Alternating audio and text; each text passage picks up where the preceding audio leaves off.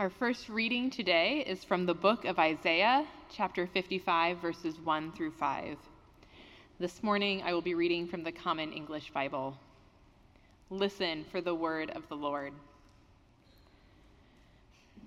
All of you who are thirsty, come to the water. Whoever has no money, come, buy food and eat. Without money, at no cost, buy wine and milk. Why spend money for what isn't food and your earnings for what does not satisfy? Listen carefully to me and eat what is good. Enjoy the richest of feasts. Listen and come to me. Listen, and you will live. I will make an everlasting covenant with you, my faithful loyalty to David. Look, I made him a witness to the peoples, a prince and commander of the peoples. Look, you will call a nation you don't know. A nation you don't know will run to you because of the Lord your God, the Holy One of Israel, who has glorified you. Our second reading today is from the book of Revelation, chapter 22, verses 12 through 21. Um, this passage has some particularly lovely parts and some difficult parts, um, but I think it's important that we read and hear all of Scripture, so we are listening to all of it today. Listen for God's word for us. Look, I am coming soon. My reward is with me to repay all people as their actions deserve. I am the Alpha and the Omega, the first and the last, the beginning and the end. Favored are those who wash their robes, so that they may have the right of access to the tree of life and may enter by the city gates.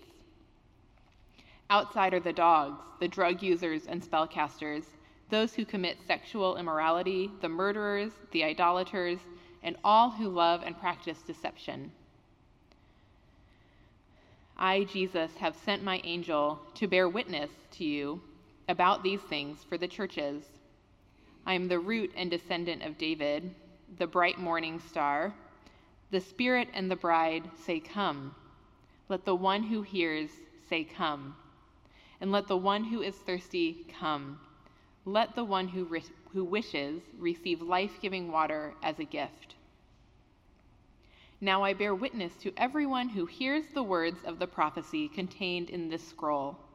If anyone adds to them, God will add to that person the plagues that are written in this scroll.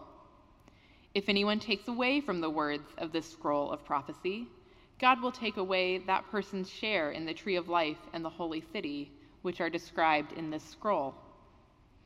The one who bears witness to these things says, Yes, I'm coming soon. Amen. Come, Lord Jesus. The grace of the Lord Jesus be with all. This is the word of the Lord. Thanks be to God.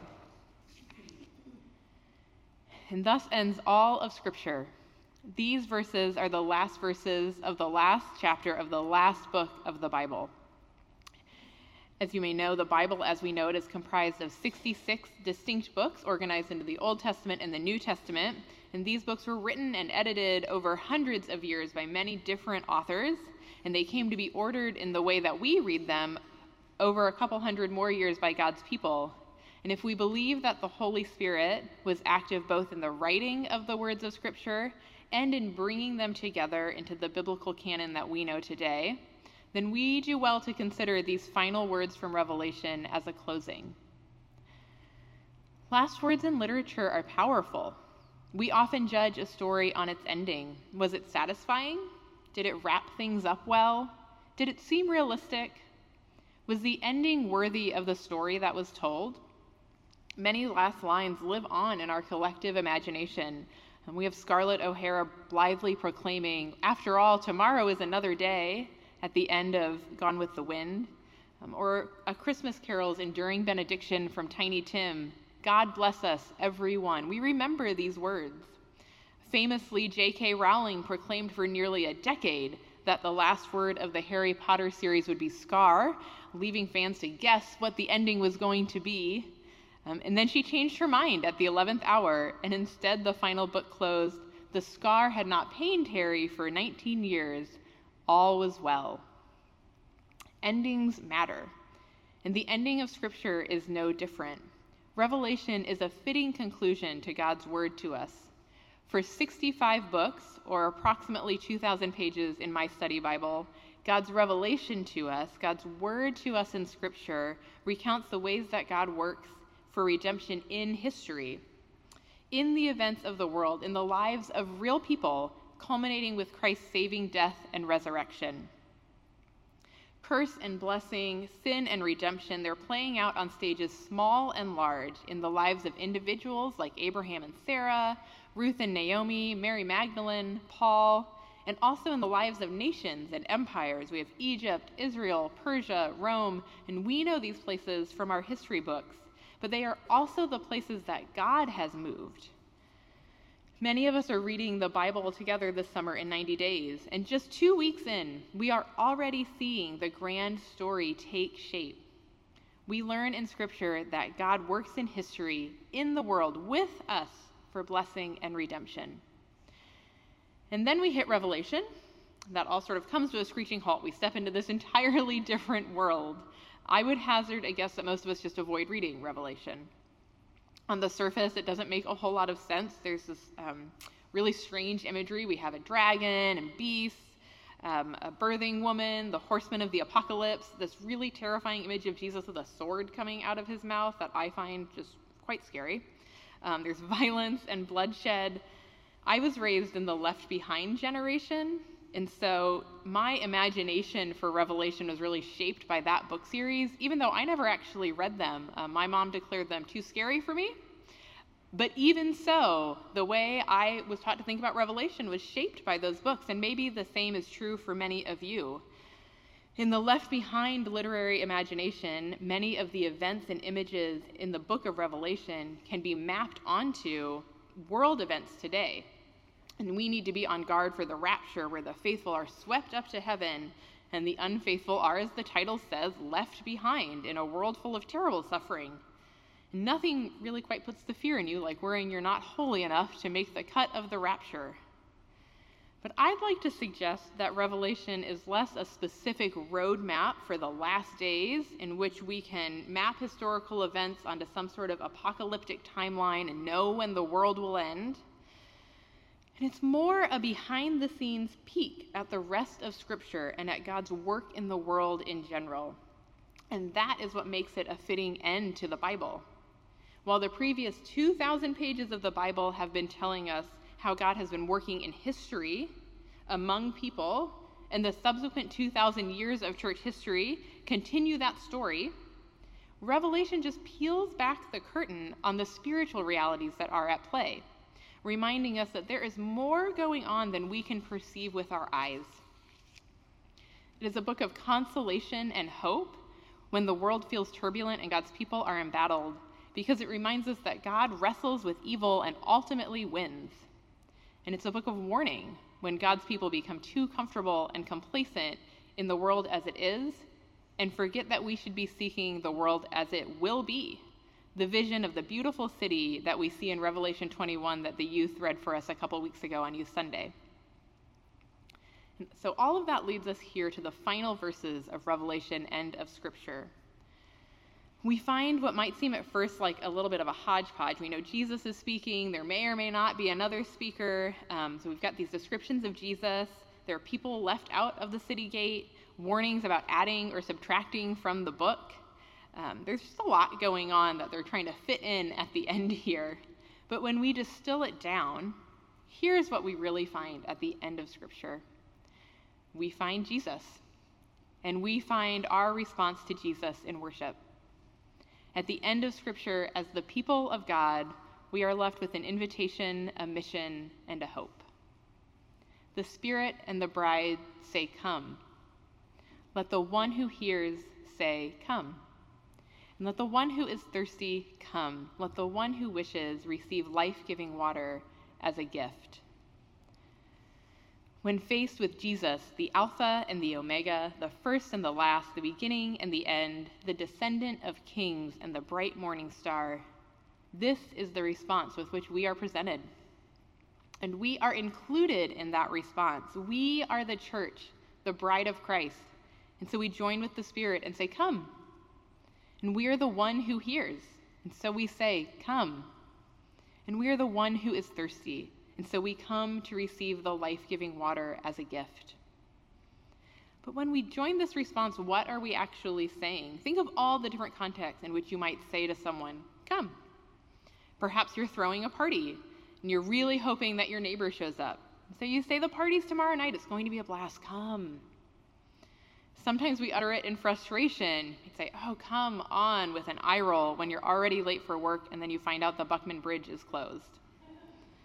We use it to cheer people on. I remember watching the Boston Marathon a few years ago, and my favorite runner, Meb, was winning the race, but someone was closing fast in the last couple of miles. And so I spent the last five minutes of the race jumping up and down in my living room, yelling, Come on, Meb! Come on, Meb! And Meb did win, and I think it was because of my cheering that he did. But it's an exhortation. Sometimes it's a word of comfort. Um, my little girl is at the stage where she's not as good at standing up or crawling as she thinks she is, but she also doesn't have any fear, and so she just falls over and hits her head a lot. Um, and so every time she hits her head, I gather her in my arms and I say, Come here, baby girl.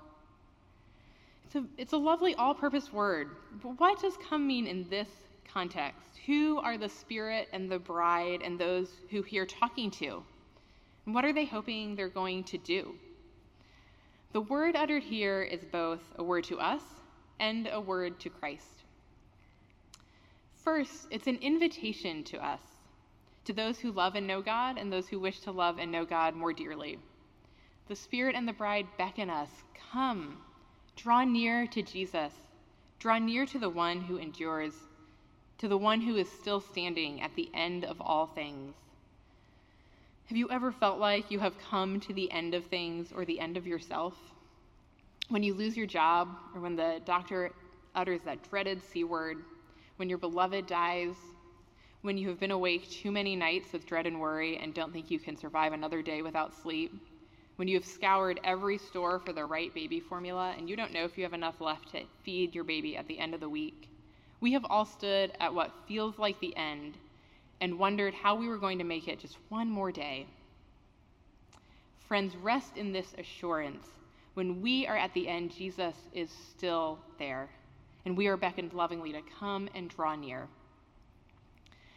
When my daughter Emmy was about six weeks old, she went through a period where she was a really difficult eater, and the anxiety of, not knowing if she was eating enough, coupled with not enough sleep and just that general kind of new parent, I don't know what the heck I'm doing feeling, it really started to consume me. I would cry in the middle of the night, and then I would cry again when I woke up in the morning. And I remember one morning sitting by the river, literally crying to God, saying, I don't, I hope tears count this morning as prayers because that's all I have for you today. I was at the absolute end of myself. And what I found at the river and in the middle of the night and through all those tears was that when I was at the end, Jesus was there, so very near. Jesus held my tears and reminded me that Isaiah describes God as a nursing mother, and so even this I could take to God with assurance that God knows. When we are at the end, Jesus is there. Come, draw near, you who are thirsty, and drink from the life giving water as a gift coupled with this beautiful invitation is a mission. The Spirit and the bride beckon us Come, and all who hear take up the refrain. We who have tasted the gift of life giving water turn and offer that water to others. Again, we must remember that this comes at the end of Scripture. So, all of Scripture, the Old Testament and the New Testament, the histories, the prophets, the Gospels, the letters, and then here in Revelation, they have all in various ways shown us God's kingdom, God's vision for human flourishing.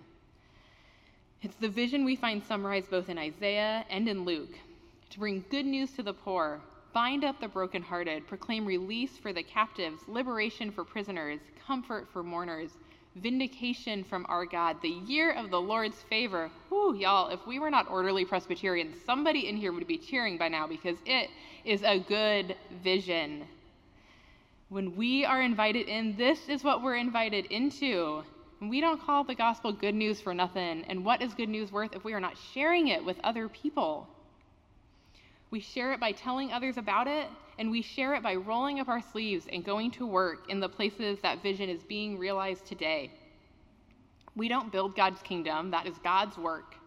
But God is doing that work now, and we can join in right now or we can join in later.